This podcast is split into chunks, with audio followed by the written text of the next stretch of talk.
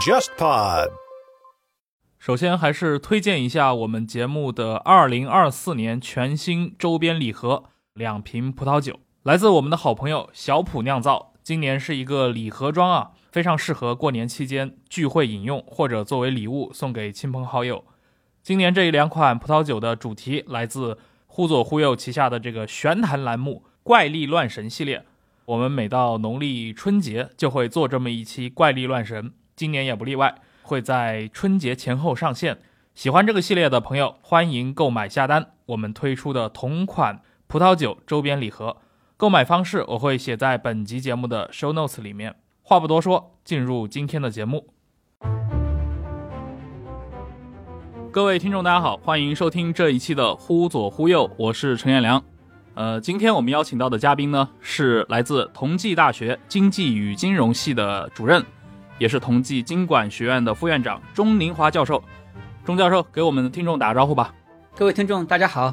嗯，钟老师，你研究的一个主要的方向啊，是我们国家的这个地方债务问题。这个肯定是最近一两年，我想谈到经济啊，谈到这个跟财经有关的话题里面，可能是最受关注的一个板块了。而且我注意到啊，就是钟老师你自己的这个团队有一个公众号，就叫“宁华解债”，就专门来讲这个地方债这个问题啊，来分享各个省份的债务风险以及它的一个投向的一个研究，能讲一讲吗？你们最早是怎么想到来做这么一个公众号的？好的，呃，最近这几年呢，地方债务引起了很多的关注。那么中国的地方债务有好几个特点。一个特点呢是它的种类是比较多的，其中比较粗的一种分类是分成显性的债务和隐性的债务。显性的债务是什么意思呢？就是地方政府以自己的名义到市场上面去发债，那么这个称称之为叫地方政府债券。从二零一五年开始，中国的省一级政府可以到市场上面以自己的名义去发债，比如说上海市在前年。就发行过上海市的地方政府债券，那么还有一类是隐性的债务，就跟显性不同。它什么意思呢？就比如说地方融资平台承投公司，中国大概有五六千家承投公司借了很多的钱，这些钱不是以地方政府的名义借的，但是呢，大家普遍的认为这些债跟地方政府有关系。为什么有关系呢？两个原因。第一个原因是这些承投公司往往都是地方政府的。下属的公司，这些城投平台啊，它的资产主要就是地方政府划拨的土地使用权。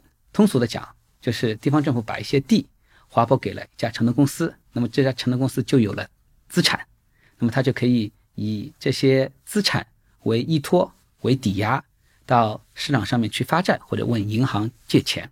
那么通俗的说，这个城投公司就是地方政府养的一个儿子，这是一方面。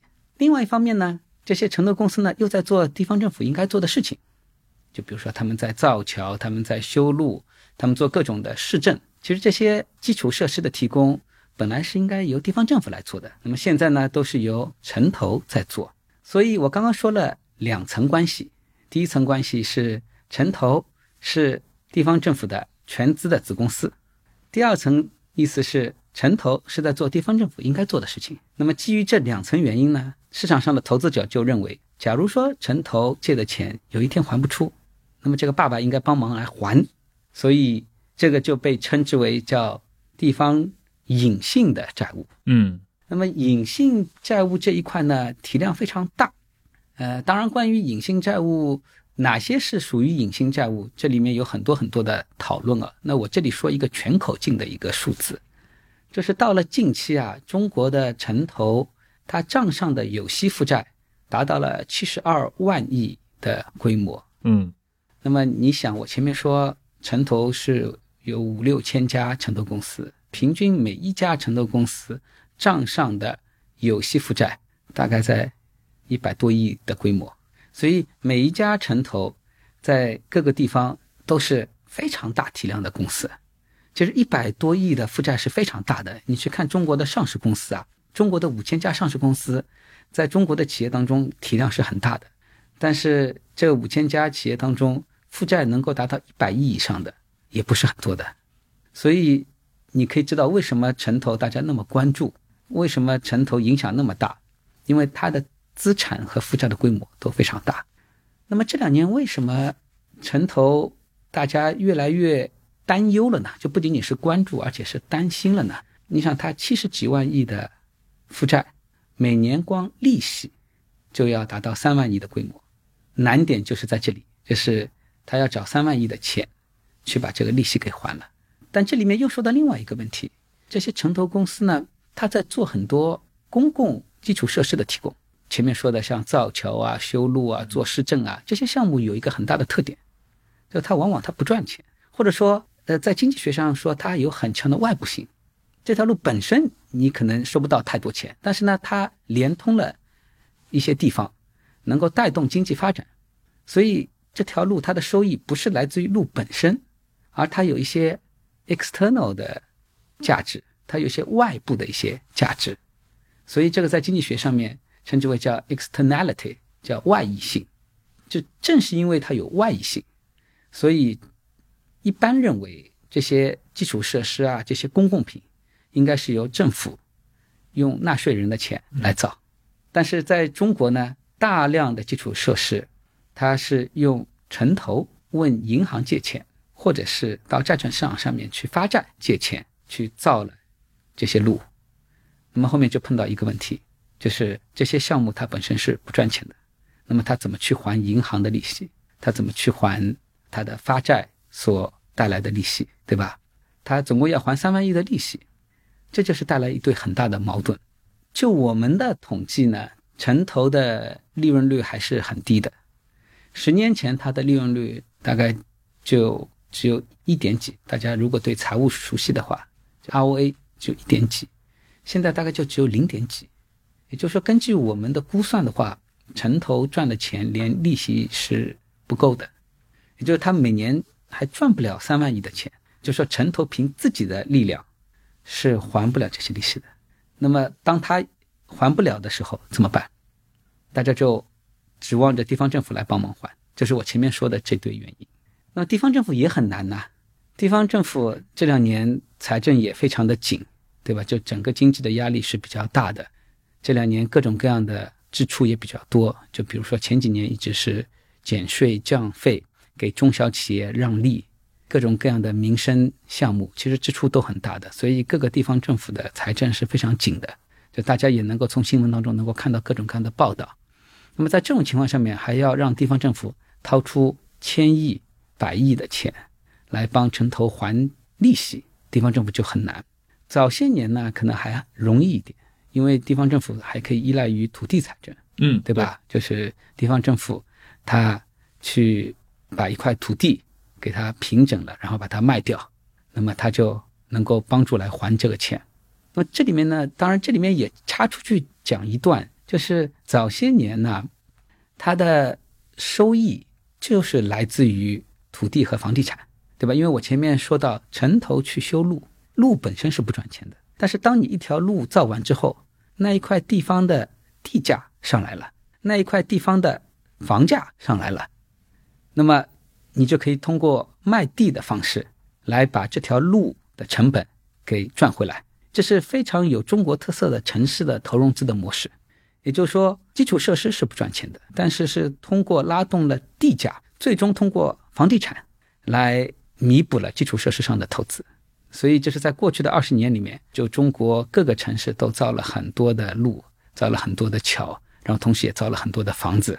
那么，整个的这个模式在不断的运转。对，然后最终也是就普通人作为消费者，对吧？我去购买一套房，然后背上二十年、三十年房贷，对吧？等于是我把我的这个现在以及未来赚到的钱也都纳入到这个土地财政里面来了，基本就是这套模式。呃，没错。所以，假如你是买房子的人，嗯。那你就是在给基础设施做贡献。你房子买的越多，你给基基础设施做的贡献就越大，对这是原来的模式。但这两年在连续多年的房地产的调控之后，大家对于房地产越来越理性。对，房子是用来住的，不是用来炒的。嗯，房子已经失去了投资的价值。那么当房子失去了投资的价值的时候呢，就是很多人就不再买房了。那么至少是部分地区。它的房子就卖不动了，它的土地也卖不动了。嗯，那么地方政府这一块的收入就没有了。那么这一块收入没有了之后，这些基础设施还是由城投在提供。那么这些基础设施它就找不到足够多的钱来弥补它的投资和成本了。嗯所以就带来了我前面说的这个问题，也就是说，城投至少是三万亿的利息，从哪里找来收益来把他的这个钱给还掉？这里就说到另外一个现象，因为城投他自己不能够赚足够多的钱，所以呢，他把利息还掉都已经很难了，你不要说去还本金嘛。七十那么二万亿的本金，那么本金怎么办？本金嗯就只能够通过借新债还旧债。借的新债它是由谁提供的？向谁去借？而这些新债、城投债呢，一半以上是银行购买的，那还有一小半呢是像基金啊、券商啊都会购买。城投债呢，其实在市场上面还算是一种具有投资价值的一种产品。这里面牵扯到另外一个问题，就是像城投债，它的收益其实是非常宽的。其实一个债券它的资质越好，它的收益率就越低。那嗯么低的城投债可大概是百分之四左右。如果一个城投债它的资质是比较差的，它就需要付出更高的收益。高一点的城投债可以到百分之八、百分之九。那么中在中国的金融市场上面呢，就是高收益的产品并不是很多，对吧？尤其是这两年，就是股市也在不断的调整。那么，假如说城投是没有违约风险的话，它能够提供百分之五以上的收益，其实是非常不错的。很稳健。是稳健的，再加上它的量又大嘛，因为你要知道，银行如果要配置一些投资标的的话，那就不是什么几千亿的规模了，就整个中国银行体系那是三四百万亿的资产呐、所以中国的银行它需要不断的去找一些可以投资的标的。那么在这种情况下面呢，城投在长期以来，因为前面说的它和地方政府的这种关系，或者说地方政府其实是在给他提供一种所谓的叫隐性的担保，也就是城投如果还不出钱，大家认为地方政府会还，因为有这样的一种预期在，所以城投发行的债券在市场上面还是一种比较受欢迎的投资的标的。你不投城投，你投什么？就是其他的可投标的，可能从稳健的角度、从规模的角度都比不上这个城投债。对啊，你想你在中国的金融市场上面，你能找到多少百分之五以上的收益？而且它的规模要达到万亿或者是几十万亿的规模。嗯，对吧？那么因此，其实银行一方面会去购买城投债，另外一方面，银行也会直接贷款给城投，也就是说，银行会以债券的方式和贷款的方式给城投很多的钱，然后这就是银行的投资了，对吧？所以城投还是一种比较不错的投资的标的。但反过来说，这种模式它必然造成你的这个债务的本金是越滚越大的。哎，所以啊，就是城投在十几年前，可能它的债务总额也就是在十几万亿的规模，现在已经到了七十几万亿的规模。已经好几倍了。对啊，已经是好几倍了，因为它自己是不能够赚足够的钱，那么他只能借新债还旧债。那么就像您说的，它像是雪球一样的，就越滚越大。那同时呢，这个市场上面呢，又觉得它还不错，所以有人愿意借钱给他，就给他的滚雪球啊提供了一个外部的条件。就如果没有人愿意借钱给他，那么他就滚不下去了。对，我觉得这也是很多人在关注这个城投债的问题的时候，也经常会提到的一点啊，就可能从外部的人的视角会觉得，好像这是一种很不健康的金融市场的现象啊。就是一方面，地方债或者城投债，对吧？ROA 资产的利润率好像一直在下降。你刚前面也说到了，对吧？之前可能还百分之一，现在可能百分之零点几。嗯，呃，但是它的负债率又在上升，但是你看，大家还依然都在不断的借钱给他，而且规模还很大啊、呃但是刚刚其实钟老师你是从整个金融市场，呃，包括这种大的像银行这种级别的这样的一些算是买家吧群体，他们的一个等于是购买风险偏好角度，可能也是提供了一种角度，就为什么城投债看起来有很多问题，但是它继续能够还是能够去继续融到钱。呃，所以有趣的一点是，城投债到现在没有出现过一单实质性的违约。嗯，就这三万亿的利息，年年都是还得上的。应该是这样说，就是城投如果是在市场上面发行债券，到目前为止还没有不还的。啊，当然，它还得出就说明他能够提前去借来钱，对吧？因为我前面说要借新债还旧债嘛，就他能够借来钱，然后呢把老的债给还了，又续上了新的债，到目前为止都还在顺利的进行当中。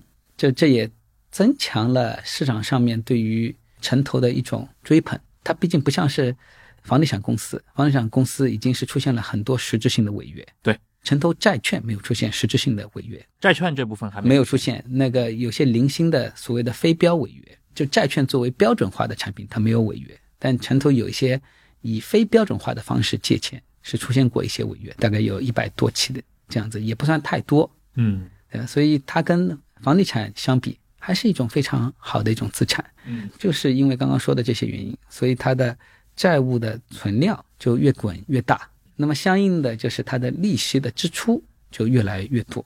但你利息的支出是一个很大的一个压力，对，你就每年的利息支出都要还，而且要还的这个数字还在不断的增加，嗯，所以难点就是在这个钱是谁来还，然后从哪里来找那么多的钱来还。这就是为什么这两年越来越关注这个问题。嗯，是。刚钟老师跟我们介绍了，基本上我们可以看得出来，像城投债可以视为这个地方债下面的一个隐性的一个分支，而且它的这个规模是非常大的。我记得你前面最早咱们在聊这个话题的时候，你提到过一一个事情，就是二零一五年以后，理论上呃中国的各个地方它都可以来这个债市里面去发行自己的这样的一些债券啊。当时是一个什么样的情况，会出现这样的一一种现象？这这要从零八年、零九年开始讲。嗯，就是零八年，大家知道是金融危机，从美国房地产市场的暴跌引发了次贷危机，那么波及了中国。当时呢，中国大概在几年里面大概损失了三万亿的出口，就是因为欧美。都受到很大的影响，所以他们买中国人的东西买的少，买家没钱了，买家没钱了。那么当时其实中国是非常依赖于出口的，大概少了三万亿的出口，大概要相当于是 GDP 的百分之九。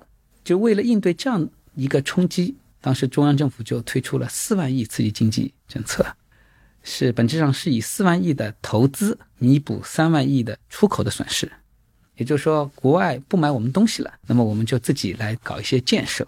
所以在零八年之后推出了四万亿刺激经济政策。对，那么这个政策本质上是大兴土木，以工代赈，造了很多的东西。高铁，对，也确实是为后人带来很多的便利。就像你刚刚说的，高铁也好啊，包括高速公路也好啊，就是为后面的物流业的发展就提供了基本的物质条件。那么问题还是跟我前面所说的，这个四万亿刺激经济政策里面的投资大部分都是公共的，那么是中央政府其实只给了一万亿的钱。要地方政府自己去筹三万亿的钱，那么当时省一级政府是不能够借债的，就在零九年啊，那么你让地方政府怎么去筹钱？所以在零九年一开始就出台了一些文件，允许各个地方去设立地方融资平台，来向市场上面发债，或者问银行来借钱。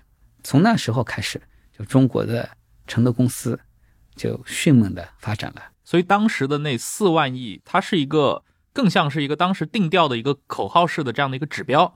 中央拿出的财政里面的钱只拿了一万亿，三万亿其实是分摊给各地的这些政府自行融资的。对，那其实呃事后来看，当时动员的金融资源是远远超过四万亿的，这就带来了一个问题，就是城投的这个债务就在迅速的扩张。然后在一二年、一三年，当时是做过。几次审计，审计就是在查这些地方政府的债务到底有多少。那么查出来之后呢，觉得这块增长速度非常快，然后这块可能也伴随着一定的风险。那么后来呢，在一四年的下半年就出台了一系列的举措。这个举措的本质就是叫开前门堵后门，也就是说，这个路本身是地方政府要造的，那么就由地方政府自己去举债。以税收的收入来偿还，嗯，那么堵后门就是要把城头给它堵上，因为前门是可以动员财政的资金来还的，对，后门从理论上来说，它只是一个企业去借钱，所以当时制定的一个原则，二零一四年下半年出台的新预算法，它制定的原则就是谁借谁用谁还，地方政府不能让企业帮他去借钱，企业借的钱也不能让地方政府去还。当时是这样的一个原则，所以呢，在二零一五年呢开始就让地方政府以自己的名义去发债，那么同时呢，又让地方政府甄别了一些城投债务，说哪一些城投的债务跟你是有关系的，跟你有关系的这些债务，你去把它换下来，就相当于地方政府去借钱，借来的钱把城投的债给还掉，那么这样子的话，这个债不就从城投转移到了地方政府吗？这个就被称之为叫十万亿的债务置换计划，就是在一五、一六、一七年置换了好几批，把城投给它换下来，这样子的话呢，城投的债务就少了。然后地方政府的债务就高了，但地方政府的债务呢，它的利息是比较低的。我前面说城投的利息低一点可以是百分之四、百分之五，嗯高一点百分之八、百分之九，甚至两位数的也有。那是因为大家担心城投不还呐、城投它只是一个公司啊。那么如果是省一级政府出面，他去借的钱就不需要那么高的成本了。至少在中国，我觉得政府的这个在金融市场上的信用还是是非常高的要高很多的。对，所以地方政府债券它的利息一般就是百分之三点几。嗯对吧？那么通过这样的一轮置换，使得这利息的支出就减少了。那么从那个时候开始呢，中国的省一级政府也在陆陆续续的每年都在发行债券。嗯现在呢，地方政府债券总额已经达到了三十五万亿的规模，也就是省一级政府的债已经达到了三十五万亿的规模。您刚刚提到，就我们的那个公众号叫“宁化解债”。那么在去年呢，我们推出了四个系列的地方政府债务的简报，其中第一个系列我们就算了每一个省它的这个地方政府债券它的现在余额是多少，我们还算了它大概投在了哪里，它在某些领域的投资回报大概是什么样子。对，这是第一个系列。那后面还有一个系列，我们就是在算前面讲到的各个地方的城投的有息负债是多少。对，因为我前面说城投在全国范围内它的有息负债总额是七十二万亿，我们给每个省都算了它的有息负债是多少。我们还算了几个比较有趣的指标吧，应该说，就比如说我们看到地方政府的补贴占城投的利润大概要达到百分之六十以上。这么高？对，那这就意味着这个城投的利润都是来自于地方政府啊。在这个指标上面呢，不同的省的差异还是比较大的，啊所以我们算了每一个省它的呃地方政府的补贴占城投利润的比例。我们还算了城投前面不是说借新还旧嘛，就它新发行的债券当中有多少是用于还旧债的，在全国层面上面应该是超过百分之八十，所以大部分的债现在借来都是用于还旧债的。那么我们也给每个省都算了一下，所以感兴趣的听众大家可以去看一看。我们的嘉宾陆大鹏老师的付费播客专辑《犯罪的世界史》正在开放购买当中，欢迎各位收听。呃，其实这段时间有很多听了上集的这些故事意犹未尽的听众都在问我啊，说这个系列的下一季什么时候上线？今天就和各位透露一下，《犯罪的世界史》的下季确定将在本月底上线，也就是二零二四年的一月底。内容呢，也将会是更贴近我们今天生活的这些关于二十世纪的改变世界历史的这些罪案故事，非常精彩啊！而且特别要提醒一下，当夏季上线以后，上下两季的价格都会回调到六十九元，所以感兴趣的听众请抓紧最后这几天的优惠价的尾巴。听您刚的介绍啊，就是你的团队来给这些进行分省计算，对吧？就中国三十几个这个省市自治区，嗯，来拆解他们的这样的一些债务数据。你们这用的这个数据来源是通过，比如他们官方的统计局的这些披露的数据吗？还是说你们自己会去进行一些这个抽丝剥茧？对，这里面有很多的来源吧，呃，有一些是官方公布的，有一些城投公司，它如果发行债券的话，那么它就像上市公司一样的，它其实每个季度是需要披露它的财报的。嗯那么我们把几千个城投公司的财报做一个汇总，那么还有一些信息，比如说是在网上公布的，那么我们要把它是把它加总收集在一起，应该说我们的团队这一块的研究做了十几年，嗯就是积累了很多的数据，不少的数据都是通过手工搜集的方式啊、调研的方式啊等等的。那么这样子的话，你才可以从很多方面去了解同一个对象嘛。对，就这样子的。对，所以我刚说为什么我们关注这两个指标呢？就是因为有很多的研究也显示出来，就是像上市公司一样的财报呢，里面或多或少是有操纵的空间的。比如说城投的财报是假的，那么某种程度上来说，确实是有些操作的空间，但是有一些指标它比较难操作，就像我们前面说的，这个政府给的钱是多少，这个还是比较透明的。然后你借了钱，多少是用于借新还旧的，这个是也是比较透明的。所以我们呢就挑一些我们觉得还是比较真实的数据。我们的初衷还是希望让各界都能够更关注这个问题。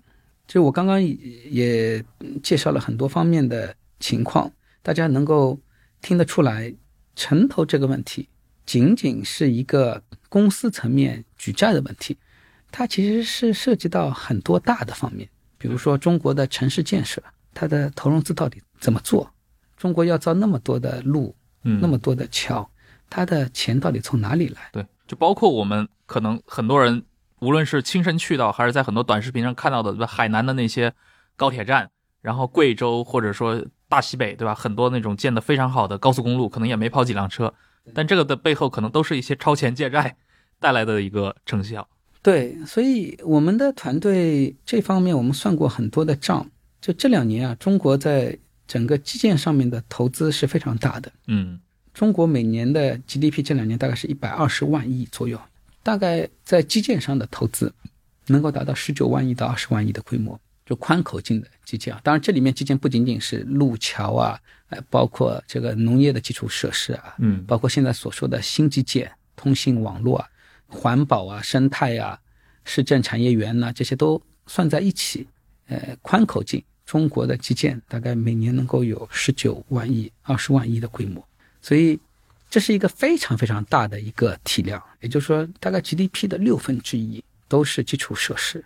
所以中国有一个名字叫基建狂魔啊，对，基建狂魔。那我们既然说到这里啊，我可以再抛一个问题出来。其实整个全球范围来看啊，基建的投融资都是一个难题。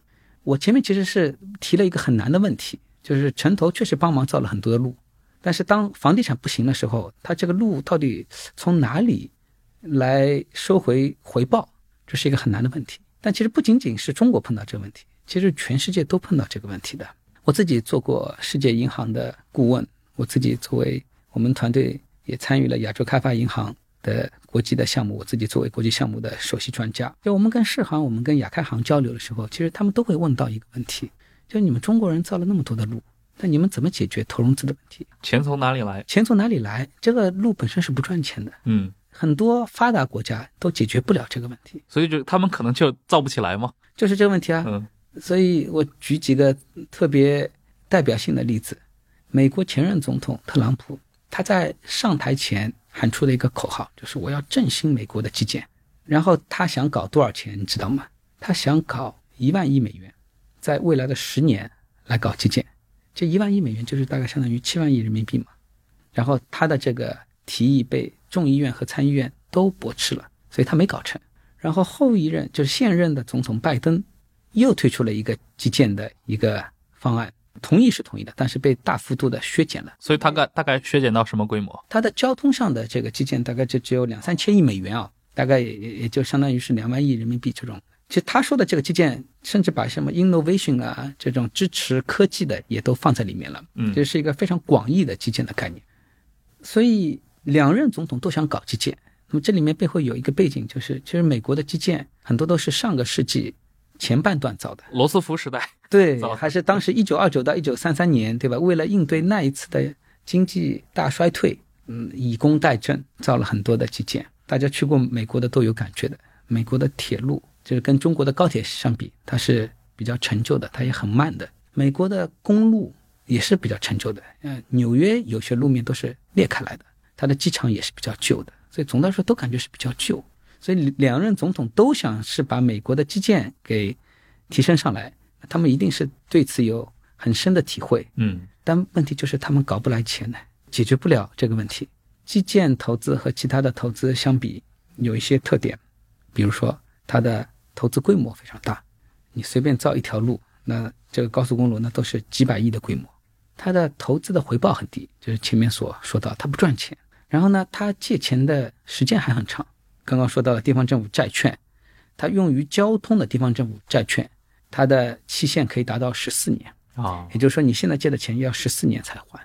那么，所以基建它的投资的规模很大，它的投资的周期很长，它又不怎么赚钱。那么，因此呢，就不管是银行也好啊，还是资本市场上的投资者也好啊，从逐利的角度来说，不愿意借钱给基建的，对吧？我我要拿出几百亿的钱，然后你跟我说十几年之后才还，利息又很低，他不愿意做这个事情。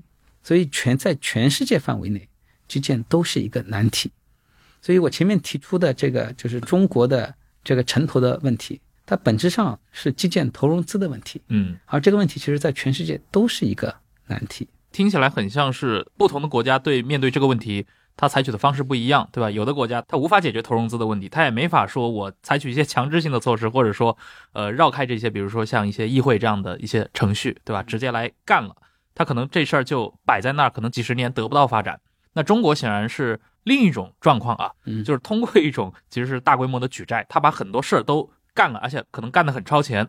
对，就像我们在很多哪怕人口不太丰富的地区看到的，那基建造的都很好啊。但是现在可能这两年大家关心的就是，它好像是这种债务问题，它累积到了某一个节点，让不少人产生了非常大的担忧。就包括您刚说到的啊地方债，现在的规模是三十五万亿规模，嗯然后像城投债之前说到的七十二万亿，这加起来已经是一百万亿这样的量级了。嗯呃，这样一个规模，就是我不太清楚，因为前面你跟我们介绍了一个背景嘛，就是二零一五年当时政府就已经感觉到，像这样的一些债务问题啊，它已经可能未来会产生很大的这样的一些风险，所以在一五、一六、一七年，当时就催生了这个所谓像您刚介绍的像地方专项债呀，它其实是对城投债采取一个取代的作用。嗯为什么到今天到二四年，对吧？就我们看到城投债的规模并没有减少，就二零一五年那一轮的这样的一个措施，它后来这几年在市场当中，它发生了什么变化吗？嗯，您提了一个很好的问题，也是非常触及深层次的一些问题。其实本质上还是中国在基建这一块的投资需求非常大，然后呢，以纳税人的钱或者以财政来支持是远远不够的，所以他必须要去动用金融市场上的钱，不然的话它是完不成的。那么倒过来说，就是假如说城投你要让它债务缩减的话，它一定就意味着一件事情，就是中国的基建投资它的规模要显著的缩小。其实这两年基建或多或少就有这样的一种感受了啦。嗯那这里面又连到了另外一个问题，就是大家可能都在试图理解，就中国 GDP 增速下降是什么原因。可能在一四年的时候，中国的经济增长可能还有百分之六到百分之七左右。大概在二零一零年的时候，当时因为四万亿刺激的带动，我们的 GDP 还能够有百分之八，后来就逐年递减。那么大概降到了一九年，也就是在疫情前，我们的 GDP 的增速大概在百分之六点几。那么疫情这几年呢，就波动特别大，这里面也有很多的解读。那么在我看来呢，嗯、就基建就是很大的一块影响的因素。我说了，就基建每年是二十万亿的规模，啊，早些年的时候，基建它每年能够以百分之二十的速度来增长，那当时也是债务上升速度比较快的时候，中国的基建投资和债务是一起上的。那么当债务被控制的时候，基建的增长就上不去。当基建增长上不去的时候，又因为它是 GDP 当中的大头，所以 GDP 就上不去。所以这两年为什么就是中国的 GDP 的增速在下降？至少是两大块都在下降，一块是基建，一块是房地产。基建是二十万亿的规模，房地产是十几万亿的规模，这两块加在一起要三十几万亿呢。嗯，听起来这种相对的限制听起来也不是什么坏事儿啊。所以我就说，大家对于 GDP 的下降，可能要去了解它的构成。也就是说，在我们老的模式当中，我们是以基建和房地产在推动中国的经济增长，对吧？这在过去的几十年当中，中国人造了很多的路，中国人也造了很多的房子。其实说到房子，可以再多说两句。最近刚刚放完的那部电视连续剧《繁花》，你去看看，这在三十年前上海人的居住条件是什么样子的？我们从一九七八年开始讲啊，在一九七八年，中国人的人均居住面积是三点五平方米，上海大概是两点八平方米。就是上海一家人如果是五口人，他大概就只有十几个平方米。这是在当时的情况，完全没有隐私。那当然有很多的各种各样的问题嘛。所以九十年代的时候，当时还有一部片子是比较热播的，就是叫《孽债》嘛。啊，孽债，孽债，他就在说上海的一些知青，对吧？到了云南，然后成家了，生了孩子，后来又回来了。那么那个孩子从云南追到了上海，然后就发现，都说是大上海很好，发现他连一张床都没有。对。然后我记得里面有一句台词说，某一个人打个屁。那个满屋子臭，所以当时的居住条件是非常差的。那么在后面是造了很多的房子。中国的房地产市场其实从九五年才正式的开始。九五年中国是房地产商品化改革，也就是在九五年之前，房子都还不是商品。在九五年之前，中国的房地产市场它其实是分配制度的。大家如果要有一套房子的话，你是等分配的。所以在九五年之前，中国的住房体系它是以公有。住房为主的，我们做过研究的，大概在九十年代初的时候，全中国城市的房子里面只有百分之十七是私人住房，百分之八十几都是公有房。那会儿的那个私人住房，它是一种什么样的条件才能够得到私人住房？那它是因为它可能是从建国的时候它就已经是私人住房了，它就保持了它私人住房的一种属性，这历也是历史上历史上传下来传下来的。对对对对对对，所以。九五年开始，房子才开始变成商品。九八年取消福利分房，然后一直到零一年，当时任住建部部长俞正声宣布中国的福利分房正式取消。那么从那时候开始，如果你年轻人想要有一套房，你就不能再指望单位给你分配了，你只能到市场上面去买。所以中国的私有住房的拥有率就在不断的提高。在九二年的时候，我前面说私有住房只有百分之十八。到零七年的时候，中国的私有住房已经超过百分之九十。那么在这段时间里面，以及后面的一段时间里面，其实中国人造了很多房子，也花钱买了很多房子。中国的房地产市场欣欣向荣，出了很多万亿级别的公司。但中国人居住面积在不断的提高，到了二零一零年，中国的城市的人均居住面积大概就能够接近于三十平方米。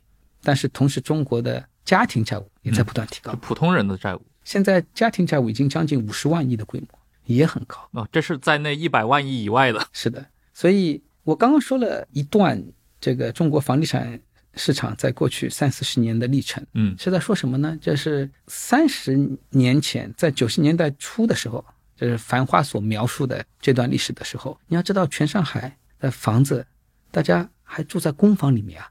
你今天看到的商品房，在当时都是没有的。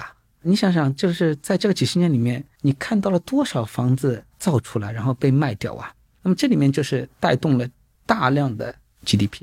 那么，但是到了今天，应该说整个全国的房地产是严重的产能过剩，供大于求，不可能再像原来那样子造很多房子了。那么当这一块停下来之后，那你的 GDP 就少了一大块？嗯。所以，尤其是在零零年之后，中国的 GDP 一直是保持两位数的经济增长，也就是百分之十几的经济增长啊。你从现在的角度来说，不可能啊。但是当时保持百分之十几的经济增长是有它的背景的。一个重要的背景就是，你每年造房子、买房子就产生了大量的经济活动，后面造了很多路，修了很多的路，然后又产生了大量的经济活动。那么现在为什么整个经济活动的增长速度越来越慢？因为房子也。造的差不多了，传统的基建也造的差不多了。当然，就新基建可能还有很多的需求啊，就是跟数字化相关的，还需要很多的五 G 的基站也好啊，这些新型基础设施可能还有很大的需求。但传统的基础设施，路桥可能造的差不多了。当当然，就说在某一些地区，它还是有很多的需求。比如说，在去年的八月份，我们就发现，当极端天气一来的时候。这个各个城市涝得很厉害，就说明它的城市的地下还是需要有大量的工程。当台风来的时候，当极端天气来的时候，整个城市能够做到不大面积出现积水。那么我的意思是说，基建的需求呢有还是有，但是毕竟不像原来规模那么大了，所以房子的需求也没那么大了，基建也没那么大了。那么这两块不行了之后呢，这个整个经济的增长就往下走。那么从这点上来说呢，我认为这是一个很正常的过程，因为我们观察了很多的国家都是这样子的。比如有哪些国家可能比较明显？就比如说像日本，日本呢，大概在一九七几年的时候，它的人均 GDP 能够达到一万美元。在它达到一万美元之前，它的房地产的投资是非常快的。但它到了一万美元之后，它的房地产投资就是负增长。韩国呢，大概在九十年代初的时候，它的人均 GDP 达到一万美元，同样的。所以中国大概在二零二零年，我们的人均 GDP 达到一万美元。所以它的这个房子这一块，它的收缩是跟日本和韩国是一样的。这本质上在我看来是这样的：就当一个国家在逐渐变富，当他老百姓有了钱之后呢，他首先去解决刚需，房子就是刚需，对吧？就像我说的，一九七八年的时候，上海的人均居住面积只有两点八平方米，这就是刚需。他只要有点钱，他哪怕借钱，他都要把他的居住面积给他提高。那么到了人均 GDP 一万美元左右，基本上这些刚需已经解决的差不多了，你家里面的房子基本上都已经买好了。所以，我我说啊，就是现在中国的商品房大概是多少？三百亿平方米，城市里面的人大概是在九个亿左右，所以人均居住面积大概要在三十五左右。如果是三口之家，就意味着你们家的房子应该在九十到一百平方米。那么，这个基本的居住是没有问题的。但这九亿城市人口，它不是所有人都有房啊，里里面应该有大量是租房人口。哎，这是一个好问题，就是是这样子的。这个九亿人口啊，他还没有算户口是在农村的，到城市里面来打工的。他算的是户籍人口，他算的是户籍人口啊。那么户籍人口当中有没有租房的？应该是有的。但是整个中国人有一个特点，就是他不太愿意租房。就中国的这个住房的自由率非常高，买房的很多。对，它不像是在发达国家。美国是大家很多人都租个房子，都很习惯于租房。但中国人呢，觉得我必须要买房子。可能在北京、上海这种一线城市，呃，租房的比例会高。但是你回到二线、三线、四线城市，那就租房的人群是很少的一部分人。对，所以中国的这个观念里面，可能是这个房子是你基本的财产，嗯，甚至是你如果要结婚，那你必须要买一套房，你不能说我要娶一个媳妇。但是住在一个租的房子里面，所以我刚刚引申出去讲房地产呢，主要是在说，不管是基建也好，还是房子也好，都是在过去的几十年当中，它显著了拉动了中国的经济增长。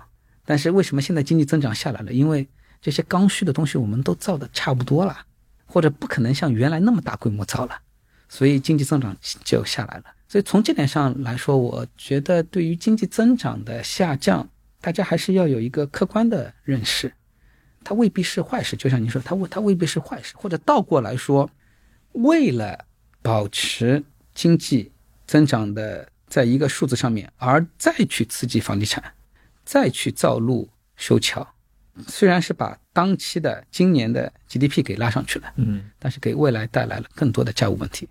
哎，但这里面涉及到一个问题啊，您刚提到了整个的土地财政这套模式可能沿用了有二十来年啊，现在可能真的要进入到一个最终阶段了。以后这种模式，从您刚刚的一个表述当中，我们也看到，即便对吧，它能短期刺激 GDP，但是地方也不应该再去使用这套工具。但是反过来，好像目前啊，就是大家围绕整个经济的讨论里面，不光有这一块，我们说到就房地产市场和这个土地财政的一个下降，嗯，另一个也是被。很多人讨论的就是中国的这个劳动力成本的优势是逐步失去的。这个其实也是九十年代以来对吧？中国经济增长的一个很重要的一个引擎，就是依赖于这个廉价劳动力，然后做这些出口导向型的制造业。嗯，呃，这个可能是维持了当年就是您刚提到的那个连续超过百分之十的高增长的另一个支撑点啊。这听起来像两个支撑点，现在都面临很大的问题。还有一个，当然这个劳动力成本优势。跌下去之外，还有一个事情就是劳动力本身也在收缩，这就是这几年也是在疯狂讨论的嘛，就人口问题。我不知道，就您会怎么去看待这样的一些听起来都是很严重的事儿？嗯，这几个问题都是现在中国宏观经济当中碰到的重要的问题。那么在经济的讨论当中呢，我们一般是通过观察经济的要素来理解经济的增速。因为你经济如果说要增长会比较快的话，它要么就是人在增加，劳动力在增加。比如说我们说那个印度这两年经济增长速度很快，但它是有全世界最多的二三十岁的年轻人。对，要么就是你更多的资本投入。资本投入也包括土地的投入，要么就是你有很多的技术的进步，对吧？所以经济的增长在传统的理解当中，它就是你通过观察这些要素，大概就能够去推测。那么我们其实前面花了很多的时间，我们都是在讨论资本，债务就是资本，这些钱到底投在了哪里？那么后面重要的要素就是人口。那么中国的人口呢，确实是这两年碰到了很大的问题。这里面的一个最主要的背景是中国从八十年代开始实行了计划生育，基本上城市里面一对夫妻只生一个孩子，农村呢有些地方他如果第一胎是女孩的话，第二胎有可能有可能还能生第二胎。那么随着计划生育的这个执行呢，中国出生率就在不断的下降。那么这个一直到什么时候放松呢？一直是到了二零一零年之后，单独一孩儿、双独一孩儿。在二零一五年全面放开二孩，二零一六年呢是最近十年当中出生人口最高的时候，它大概是在呃一千八百万不到，就全年出生一千八百万人口。当时有一个预期说会连续几年出生人口保持在一千八百万的这个高位，但没想到一六年一千八百万，一七年勉勉强强一千七百万，然后说一八年以后就开始大幅度的嗯下降。断崖式的下跌。对，到了二零二零年新冠疫情的时候呢，就只有一千两百万的出生人口，二一年大概就只有一千万，然后到了二二年、二三年连一千万都没有，所以就算是九百万，它是二零一六年的一半呢，二零一六年将近一千八百万呢。嗯，新增人口。那你要知道，中国是十四亿人口的大国，百分之一的出生率得出生一千四百万人口，也就现在只出生九百万人口，然后你从另外。一个数字上来看啊，就是建国以来，中国出生人口最高峰啊，在六十年代后期，六七六八是人口出生的高峰，大概每年能够出生两千七百万到两千八百万。这一批人其实就是中国改革开放的第一批的劳动力。你像六七六八年出生的，到九零年的时候，他就差不多大学毕业，他就进入了工厂了。那么当时在小平同志南巡讲话之后，我们又大量的招商引资。外国人到中国来建厂，那么这些应该说既高素质又廉价的劳动力进入了这些外资企业进行生产，使得外资企业的利润非常高。那么这就使得这个中国在很短的时间里面成为了世界的工厂，就是跟这一段的人口红利是有很大的关系的啊。它也很难去提供那么大规模的这个适龄的劳动力。对，因为中国一开始的进入制造业就是劳动密集型的。嗯，纺织女工啊什么的，对吧？这本质上它其实是在利用中国廉价的劳动力、廉价的土地，包括当时对于这个环保的这种宽容，对吧？那么所以使得外资企业的利润率很高。那么当利润率高，大家就都来建厂，建完厂之后呢，又把东西给出口卖出去。所以当时的中国的模式被称之为叫资本和市场两头在外。嗯，资本是外面来的，市场也是在外面的，只不过是生产是在中国，然后。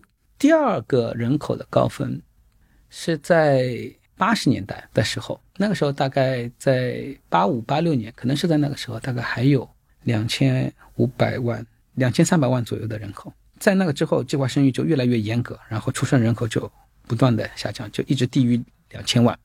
但是整个建国以来，很少有低于一千万的出生人口的。但是这两年是只有九百万的出生人口，甚至有可能九百万都不到。那么这就是一个很大的问题，所以这是中国人口的一个问题，就是少子化问题。那么还有一个问题就是伴随着少子化，就是老龄化问题。老龄化问题呢，它的一个背景是什么呢？其实本质上它也是件好事情，它是因为中国的人均寿命在不断的提高。嗯，在八十年代的时候，中国的人均寿命就只有六十八，所以当时定的中国的退休年龄是六十，是有道理的。六十岁退休，剩下还有八年，你享受一下退休生活，给你发发退休金。但是随着中国人的生活水平越越来越高，和中国的医疗的水平越来越高，中国的人均寿命在不断提高。全国层面已经到了将近七十九，快八十了，上海已经是八十二、八十三了，那要比当时六十八要增加了十五年呐。对，但是问题是什么呢？问题是整个社会是青年人和中年人在工作来养老年人的，老年人是不工作的，但是他要有退休金、还有各种像一些社会保障。社会保障，所以其实我们现在交的医保、社保都不是我们在用啊，我们交的医保、社保都是现在的退休人员在用。现在的问题就是在于这一块的人口的比例在不断的提高，而青年人的比例在不断的下降。其实中国的劳动人口，它的拐点不是出现在这两年，它的拐点是出现在二零一一年。二零一一年，中国的劳动人口占总人口数的比重达到最高分，接下来就已经在下降了。二零一一年的时候，大概是整个全社会的抚养比二比一，什么意思？就是两个人工作养一个不工作的，嗯，那个不工作的包括老人、包括孩子、包括残疾人，就整个社会里面有三分之二的人在劳动力市场里面。在工作，嗯，三分之一的人是不工作的，老人、孩子、残疾人。但这个比例估计很快能够达到二比二，也就是说，工作人口他的抚养的负担是很重的。嗯嗯，所以在家庭层面，就大家现在就能够感受到，就是上有老下有小嘛。就像我们现在这样的年纪，你就会发现一对夫妻上面是四个老人，下面是一到两个孩子，家庭上的这个抚养的负担是比较重的。那么在社会上面呢，就是这个社保的压力是比较大的。呃，所以这这里面也说到，就是很多人都在说中国的这个税费很高。其实中国的你跟发达国家比，中国的税率倒不算高，但中国的费是很高的。它费高的原因就是因为老年人多啊，你指的费指的是五险一金嘛，啊、所以正是因为老年人多，就工作的人口他需要交更多的钱，这才能够支付老年人他们的退休、他们的医疗、他们的养老。所以这是中国碰到的一个很大的问题：未富先老。先老，而且也有很多现行的这些，比如劳动力人口，像我这样年纪的人，对吧？可能很多人就会预期，比如说三十年以后，当我们到退休年龄的时候，到底这个账户里面还有没有钱能给我们来发这个养老金？对，所以这个是国家层面在考虑的问题嘛，也有很多的讨论，比如说好几年前就在考虑能不能划拨一部分的国有资产。中国的国有资产的体量是非常大的，大几百万亿的国有的资产，是不是划拨一部分的国有资产等等的？嗯那么这里面会有很多的讨论在里面。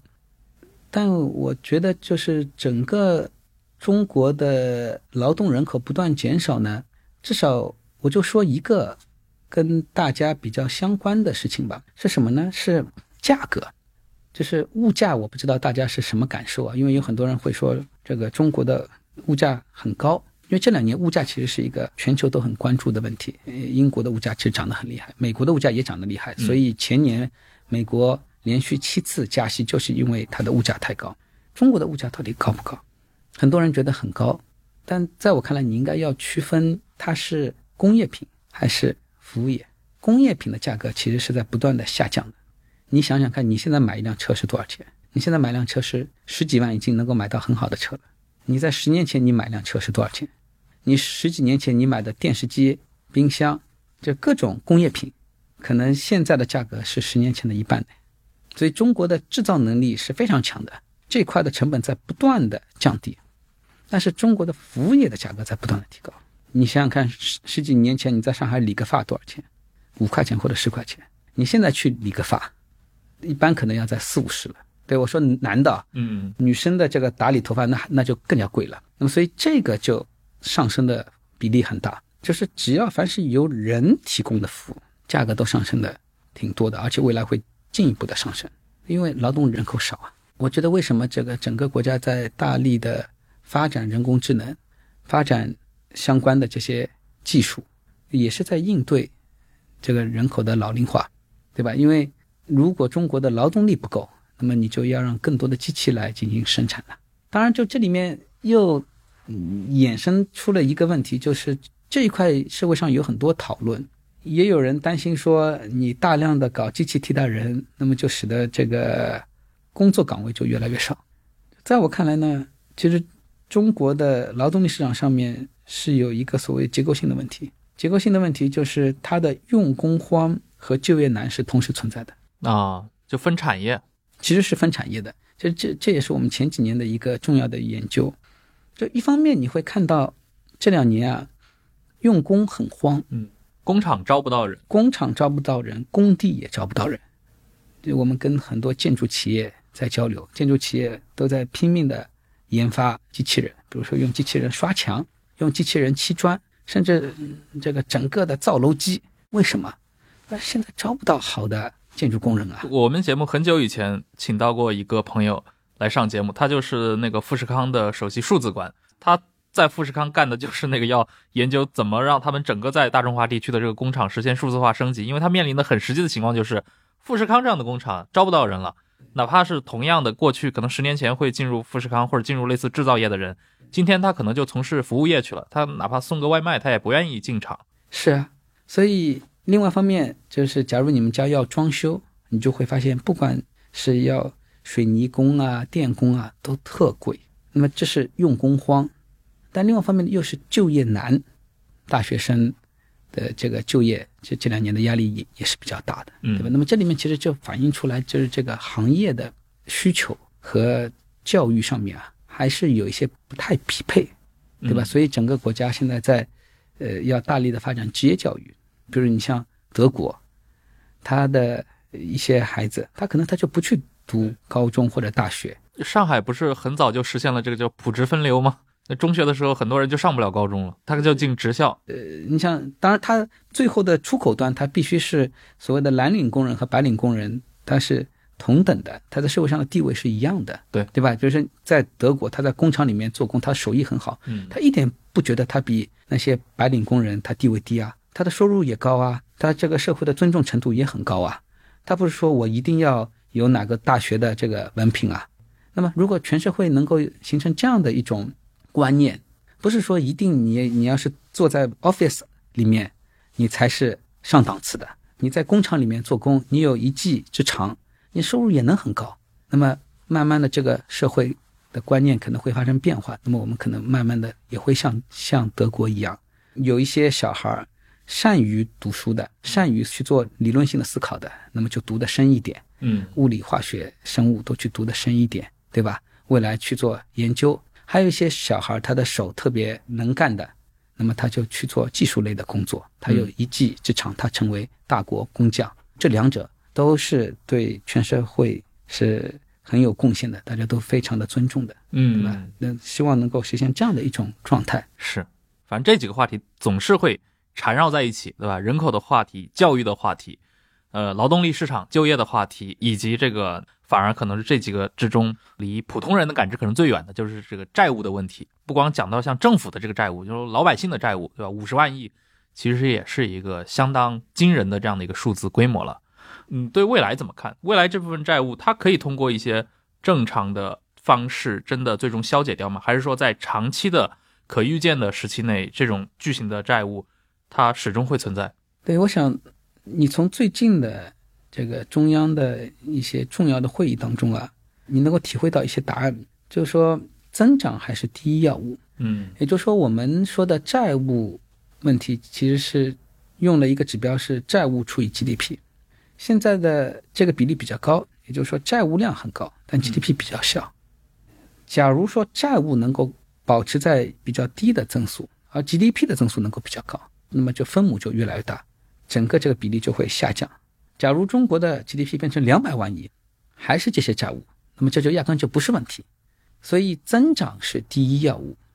那么这里面最后再说一段，就是我对于未来中长期的一个理解，就是中央在二零二零年的年末啊召开了十九届五中全会，那么里面提出了二零三五年的远景目标。他提的目标呢是中国从发展中国家变成中等发达国家。这里面虽然没有用到数字，但普遍的理解是，中等发达国家意味着人均 GDP 两万美元。二零二零年我前面就是我们的人均 GDP 是一万美元，那么也就从二零二零年的一万美元到二零三五年的两万美元。如果假设人口是不变的，中国在二零二零年是一百万亿，我们的 GDP 到二零三五年要达到两百万亿的规模。所以，假如在这段时间里面，我们要实现二零三五年远景目标，倒退回来，每年的经济增长平均在四点七三以上，所以增长还是第一要务。当然，这里的增长不是说前面说的这个盖楼修路，盖哎，对啊，就是这种低效的、低质量的，对吧？而是要高质量的增长，既高质量又有一定的增速，就是有新的经济活动出来了，有新的业态、新的模式出来，那么来推动经济的增长。那么，假如说能够不断的推出一些新的一些模式、一些业态，而这些业态呢，又不是由债务在驱动的，这就比较好。今天早上我还看到一组数据说，中国去年汽车的产销量是三千万台，对吧？其中新能源车大概能够有九百多万台。那么这些新的新能源车的企业，它的销售很好的，那么它就不需要大量的负债呀。那么这个就是前面我提到刘鹤副总理写过的一篇文章，就假如你生产的东西真的是有效需求支持的，那么你的投资应该是有回报的，那你就不会大量的依赖于债务。那么如果说很多的经济活动都是这种类型的经济活动，未来的 GDP 的增长是降低了对于债务的依赖，那么 GDP 的增长速度比较快，而债务的增长速度比较慢，那么假以时日，这个问题就不像现在那么严重。所以关键还是要做出经济的增量出来，关键还是要新的经济增长的模式。所以至少从现在到二零三五这个目标区间，这个经济的发展一定得是一个首位的这样的一个着眼点。是啊，我想你去读十二月召开的中央经济工作会议的这个文件，还是在强调这点嘛，以静促稳呐、好，那今天非常开心啊，钟宁华老师来到忽左忽右，跟我们分享了这么多啊，其实关于他和他的团队过去这些年对于中国的这些地方债务，包括其实我们今天也不只聊的是关于债务问题，其实聊了很多话题，对吧？呃，你们团队对于整个这个经济方向的一些研究，呃，内容就是我自己个人也是受益非常多，非常期待未来可能互左互右也会接下来在其他的话题当中再次邀请钟老师上节目。那今天我们这一期就到这儿，感谢各位的收听，再次感谢钟老师，我们下期再见，拜拜。好，感谢各位听众，拜拜。